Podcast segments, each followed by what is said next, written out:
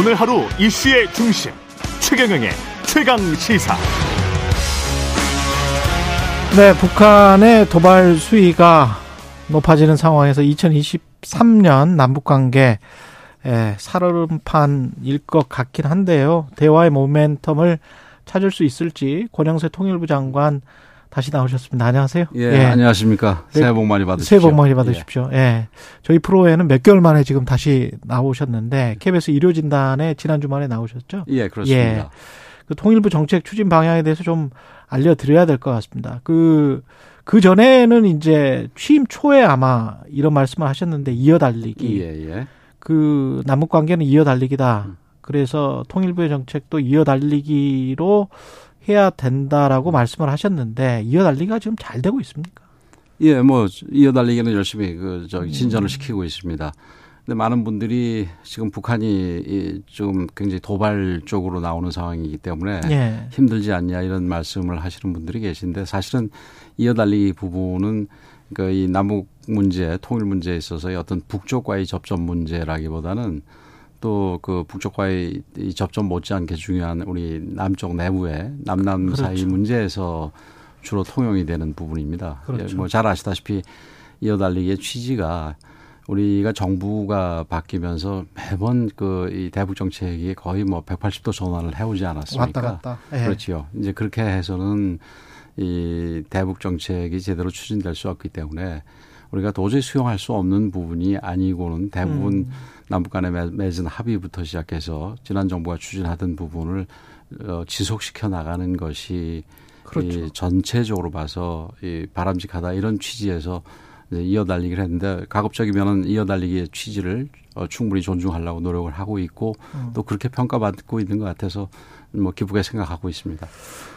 그 헌법상으로도 뭐 평화적인 방법으로 통일을 추구하는 게뭐 예. 대통령도 그렇고 온 국민의 소망이기도 예, 하고요. 예. 이제 그 예. 앞에 이제 물론 자유민주적 기본질서 그렇죠. 부분이 있죠. 그렇죠. 예. 예. 그래서 사, 그 사실은 자유민주적 기본질서에 입각한 평화 통일 예. 그 부분은 이어달리기의 기초가 되기도 하고 그렇죠. 또 저희들이 이어달리기를 하면서 뭐 진화된 이런 앞, 수식어를 앞에다 붙이는데 음.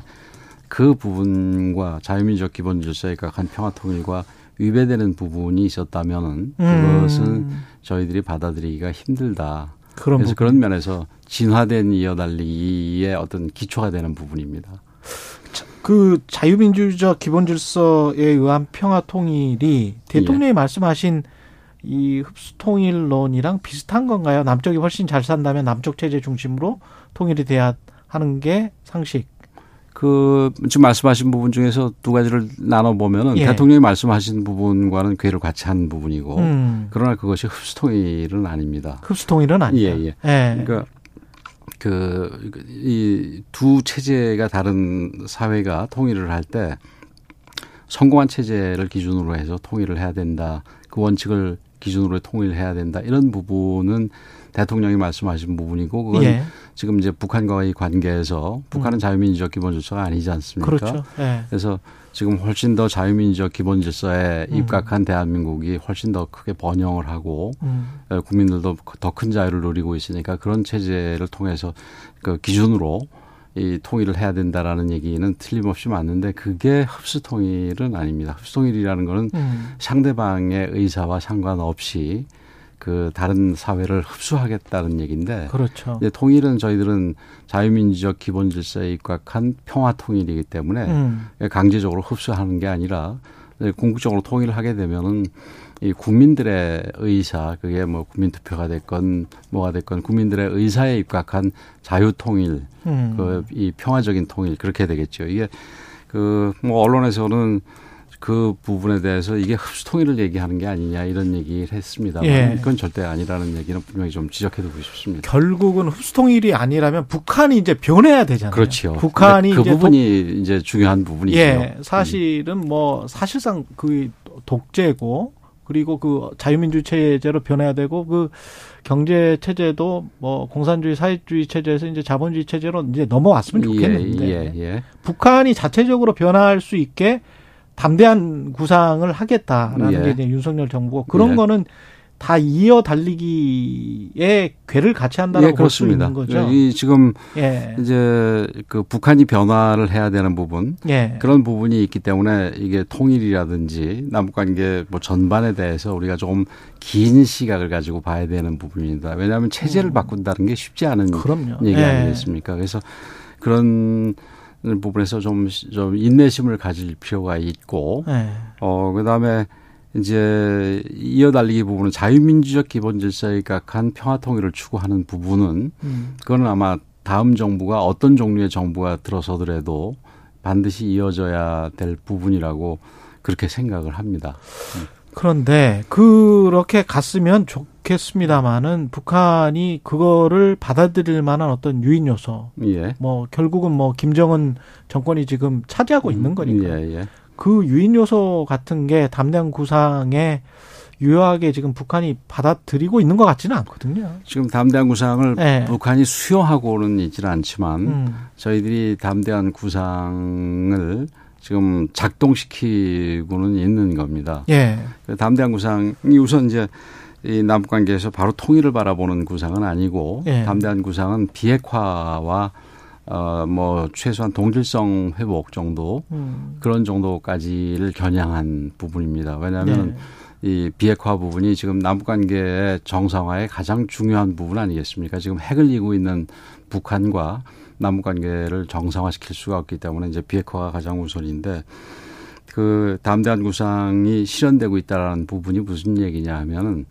담대한 구상은 이제 북한이 비핵화를 하게 될 경우에 우리가 어떤 어떤 그 조치를 통해서 북한에 대해서 도움을 주겠다. 음. 아, 북한과 협력하겠다 이런 부분인데 우선 이제 지금 뭐 우리 사회자께서도 예. 궁금해 예. 여기실 게 지금 북한이 대화에 나오지도 않는데 그러니까. 그 무슨 변화는 무슨 변화냐 이렇게 생각하실 거 아니겠습니까? 근데 기다리는 것뿐인가 예. 그 그냥 예. 기다리는 것뿐 아니냐 예. 이렇게 예. 생각하실 수가 있는데 여태까지의 대북 정책들은 다 그렇게 해 왔습니다. 음. 그러나 그 이 담대한 구상 같은 경우는 북한을 대화로 나오게 하는 그런 부분도 어, 그런 장치도 담대한 구상에 내재가 돼 있습니다. 그게 바로 소위 3D, 3D 부분인데 예.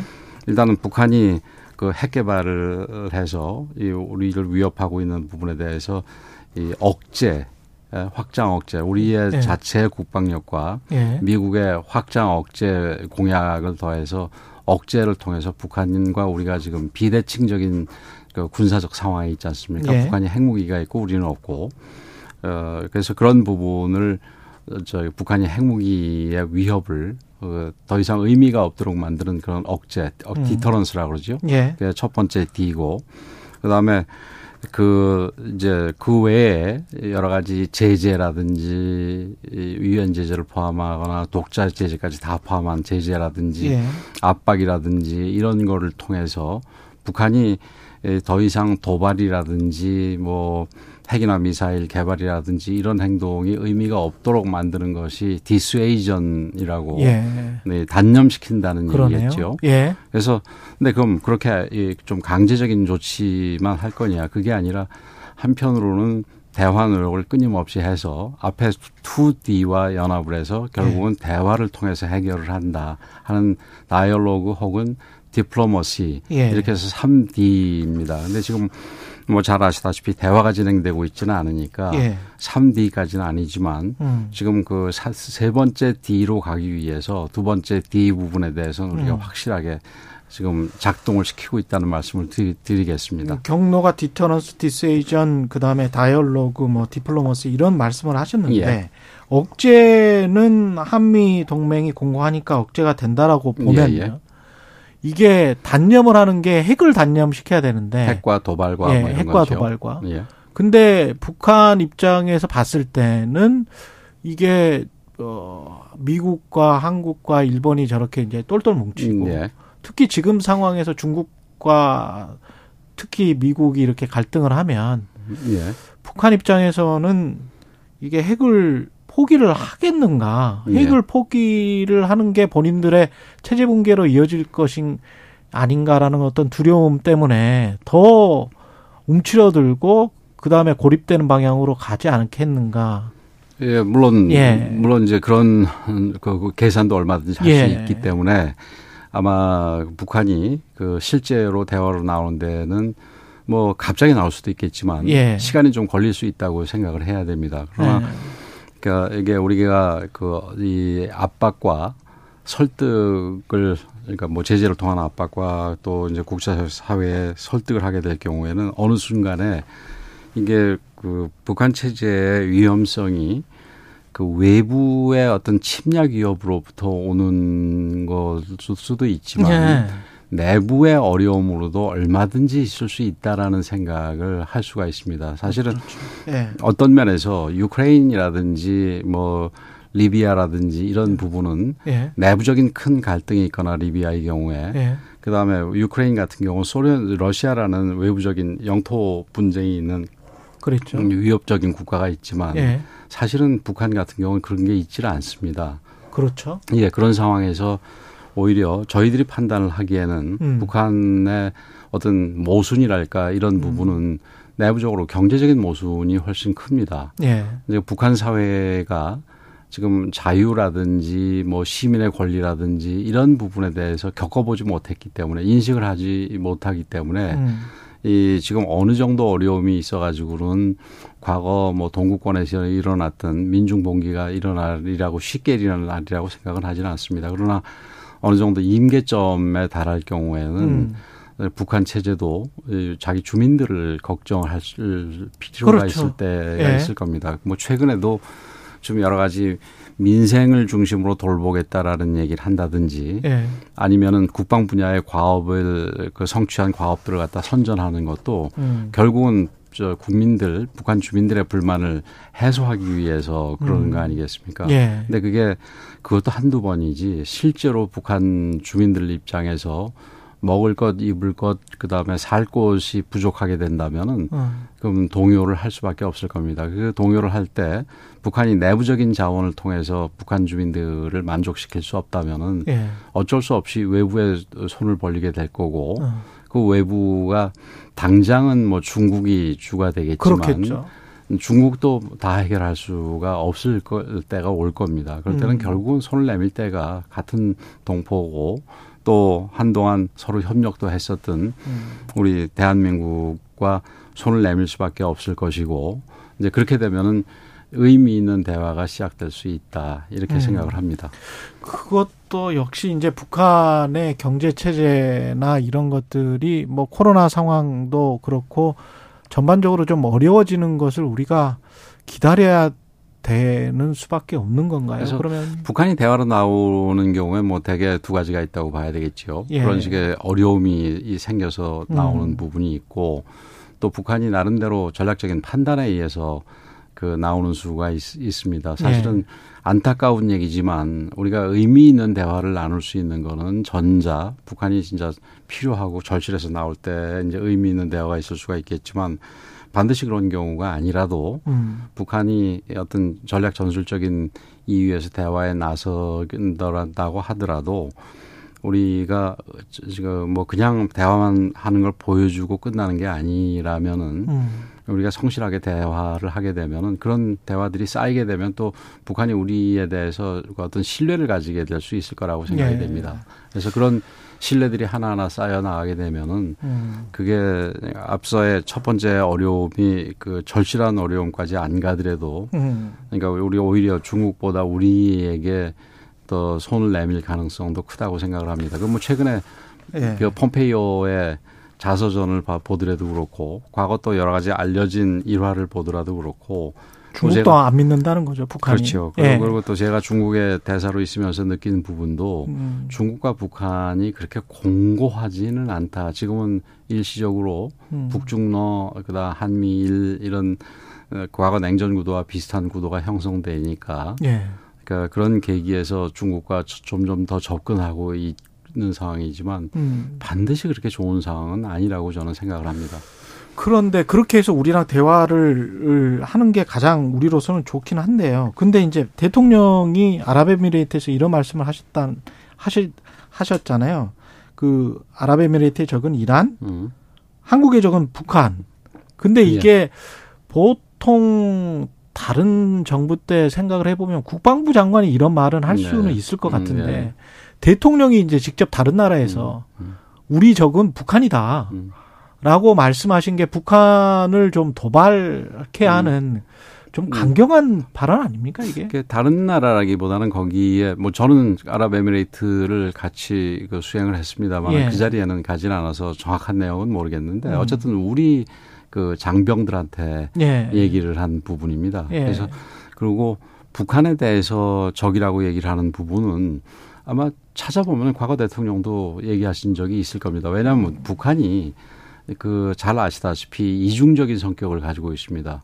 이제 국방과 관련돼서는 우리가 그러니까 주적이라고 할 수 있죠. 우리의 위협이 다른 데서 오는 게 아니라 북한에서 가장 큰 위협이 온다는 면에서는 주적이고, 예. 그 다음에 다른 한편으로는 우리가 통일 문제라든지 그 남북 문제 관계 문제에 있어서는 우리가 궁극적으로는 통일을 지향하면서 같이 가야 될 파트너 동반자이기자 음. 같은 민족이거든요. 예. 그런 두 가지 양면적인 성격이 있기 때문에 그 중에서 하나의 좀 불편한 부분에 대해서는 다른 대통령도 제가 올 때는 아마 뭐, 뭐 계속해서 그 얘기만 하신 거는 아니겠지만 음. 그런 걸 언급하신 거는 경우가 덜어 있었던 걸로 알고 있습니다.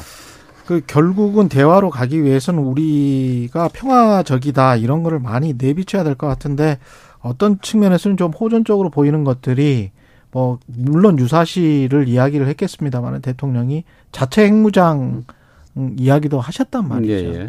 통일부 입장은 뭔가요? 그래서 뭐 통일부 입장뿐만이 아니라 대통령님 음. 입장도 예. 이 인도적인 협력이라든지 이런 부분은 지금 군사적인 정치적인 상황이 얼마나 대치적인 모습을 띠고 있더라도 우리가 적극적으로 도와야 되고 음. 뭐 대화 자체는 해야 된다라는 취지의 말씀도 여러 번 하셨으니까 그 부분이 뭐 반드시 우리 대통령께서 뭐 대결적인 부분만 생각을 하고 있다 이렇게는 그 판단하시면 안 되고요. 대결적인 부분만 예, 예. 생각하고 있지는 않다. 담대한 구상도 사실은 대통령께서 발표를 하신 건데 예. 담대한 구상도 보면은 북한이 이렇게 핵무기를 개발하고 이런 부분들이 이 단순히 경제적인 이유에서라기보다는 음. 소위 바기닝 칩으로라기보다는 음. 이 북한이 이 겉으로는 최소한 자기네들의 안보가 우려되기 때문에 거기에 대응하기 위해서 방어용으로 그거 뭐 최근에 얘기하는데도 그런 얘기가 나오지 않습니까? 예. 핵무기의 첫 번째 사명은 전쟁이 일어나지 않도록 하는 거다. 뭐 음. 이런 얘기 하지 않습니까? 예. 근데 그런 어떤 군사 안보적인 뭐 구실이 됐건 우려가 됐건 그런 부분까지도 우리가 담대한 구상을 위한 대화에서 논의할 수가 있다라고까지 얘기를 음. 하셨으니까 반드시 이게 지금 대결로 뭘 풀자 풀자 이런 얘기는 전혀 아닙니다. 그 그렇 그렇게 됐으면 좋겠는데 자꾸 밖에 비춰지는 모습이 그래서 좀 걱정하는 국민들이 있는 것 같아요. 왜냐하면 음. 대통령이 또 장관님은 음. 입문하기 전부터 사실 뭐 옆에서 봐오셨고 현재 국무위원 국무위원 하시면서도 이제 쭉 지켜 예. 봐 와셨기 때문에 그 전에 이제 정동영 전 통일부 장관이 그런 이야기를 하더라고요. 예. 실력과 신중함. 예. 근데 그 특히 신중함 부분에서 대통령이 약간 좀 말실수나 이런 게 잦은 것 아니냐. 음. 그리고 그런 것들이 북한에게 또는 다른 사회에 어떻게 한반도 평화를 구축해야 되는 음. 그런 대통령의 입장에서는 조금 더 신중함이 필요한 것 같다라는 그런 지적은 하던데 어떻게 보십니까? 뭐 대통령께서 신중함이 필요하다라는 거는 뭐 일반적으로 얘기해서 당연히 예. 예 필요한 부분이지요. 어, 그러나 지금 아마 대통령께서 제가 뭐 그 정확하게 물어보고 이거 이걸 말씀을 드리는 건 아닙니다만 예. 지금 과거의 어떤 중심축이 이 유화적이 좀 지나치게 지난 정부 때 유화적이었고 아, 지난 정부가 유화적이었다. 예, 예. 그리고 예. 뭐 지나치게 좀이 대화와 대화를 통한 평화라는 당시로서는 현재 상황으로서는 음. 좀 호성에 가까운 걸 지나치게 추구해가지고 음. 오히려 안보 의식이 좀 소홀해진 측면이 있기 때문에 음. 그거를 제자리로 이 다시 돌려놓기 위해서 조금은 강경한 발언을 더 하시는 게 아닌가 저는 이렇게 음. 생각을 하고 있습니다. 그래서 대통령께서도 궁극적으로는 이 3D 중에서 앞에 이 뭐 디터런스라든지 예. 디스에전도 좋지만 궁극적으로는 대화로 이게 문제가 풀어져야 된다라는 부분은 절대적으로 그 이 저기 이 확신하고 계신 걸로 알고 있습니다. 예. 그 북한의 핵실험과 관련해서는 뭐 몇 개월 동안 계속 이야기는 네. 있어 왔는데 연내 2023년에는 어떻게 전망을 하시고 만약에 한다면 우리 정부는 어떻게 대응을 해야 되는 겁니까? 그뭐 작년 뭐 3월경 정도로 생각을 하는데 네. 그때부터는 핵실험장 자체의 모습은 언제라도 핵실험을 할 수 있는 상황으로 이 준비가 돼 있다라는 게 일반적인 관측입니다. 그렇군요. 우리뿐만 아니라 네. 미국에서도 그렇게 얘기를 했죠. 그래서 저희들도 그렇게 판단을 하는데 만약에 한다면은 그냥 일반적인 핵실험 같은 경우는 여섯 차례나 했기 때문에 의미가 크게 있지는 않을 것 같고요. 한다면은 김정은 위원장이 예. 작년 내내 그리고 작년 그 연말에서 당 전원회의나 방사포층 정식에서도 얘기했듯이 이 핵 전술 핵무기 음. 얘기를 많이 하지 않았습니까? 예.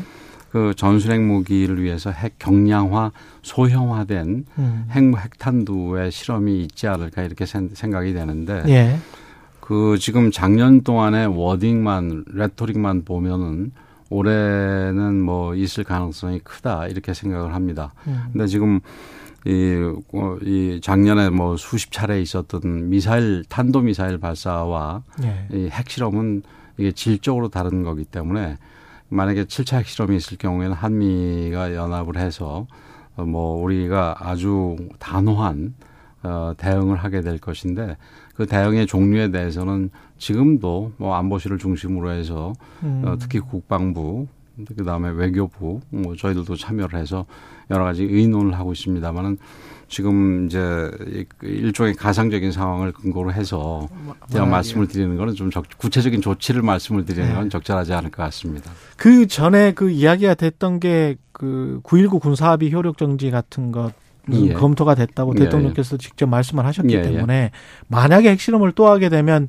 이게 가장 먼저 떠오르지 않을까 그런 생각도 드는데요. 9.19 군사 합의는 그것뿐만이 아니라 그 이 군사분 계선을 침해하는 음. 중대한 위협이 있을 경우에는 예. 반드시 핵실험까지 안 가더라도 9.19 군사 합의에 대해서 조치할 필요가 있는 경우가 있을 겁니다. 그 남북관계 발전법상 그 남북관계 중대한 변화가 있거나 그 국가의 안전 보장, 질서 유지, 뭐 공공 복리 이런 음. 필요에 의하면은 지금 남북 관계에 그에서 맺어진 합의에 대해서 전부 또는 일부를 정지할 수 있다가 아예 법에 규정돼 있는 거 아니겠습니까? 예. 근데 그 중에서 9.19 군사 합의 같은 경우는 가장 이게 눈에 띄는 부분이기 때문에 음. 반드시 이 핵이 아니라도 핵실험이 아니라도 좀 중대한 도발이 있다면은 음. 얼마든지 검토할 수 있는 부분이다 이렇게 말씀을 드릴 수 있습니다. 통일부에서 구체적으로 올해 예. 북한에게 대화 이쪽 부분은 좀 대화하자 인도적 지원이랄지 뭐 예. 이상가족이랄지 예. 뭐 구체적으로 제안 같은 게 지금 있어요? 시기적으로 뭐 그 집어서 언제쯤 무슨 대화를 하겠다 요청하겠다 이런 건 아니지만 예.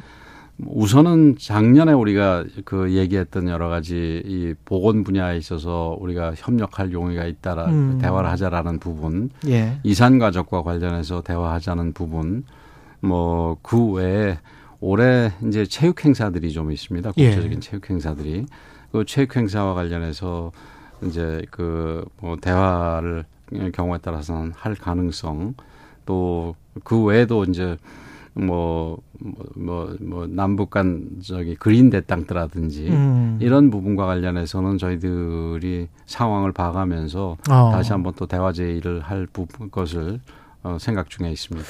특히 말씀하신 부분 중에서 이상 가족 같은 경우는 워낙 그 연로하신 분들이 많기 때문에 예, 그렇습니다. 지금 지금 정부 4년 안에 또 어, 돌아가실 분들도 있을 것 같고 그래서 예. 빨리 좀 재개되는 게 좋을 것 같은데요. 그렇습니다. 저도 뭐 예. 뭐 저희도 절대적으로 그렇게 생각을 합니다. 지금 예.